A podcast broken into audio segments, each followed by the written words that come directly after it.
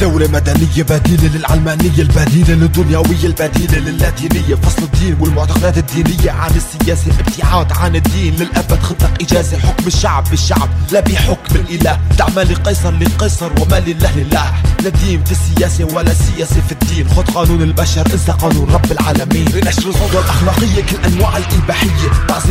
البشرية واستهتار بالألوهية بعض العلمانيون ينكرون وجود الله والبعض المؤمنون بوجوده يعتقدون لا علاقة بين حياة الإنسان وبين الله. ما خلقت الجن والإنس إلا ليعبدون. على كل شيء بالحياة طبقوا مبدأ النفعية بيعتمدوا مبدأ الميكافيلية بيدعوا للشيوعية ظهرت في أوروبا بالقرن السابع عشر كانت رد العلماء على تصرفات بعض البشر تحول رجال الدين لطواغيت ومحترفين مستبدين سياسيين متسترين بالدين. الكنيسة شكلت محاكم تفتش متسلقة. تهمت الكنيسة العلماء بالهرطقة. هيمنت على الفكر ووقفت ضد العلم. الشعب كره الدين من كثر الظلم. قامت ثورة فرنسية نتيجة للصراع بين الكنيسة والعلمانية.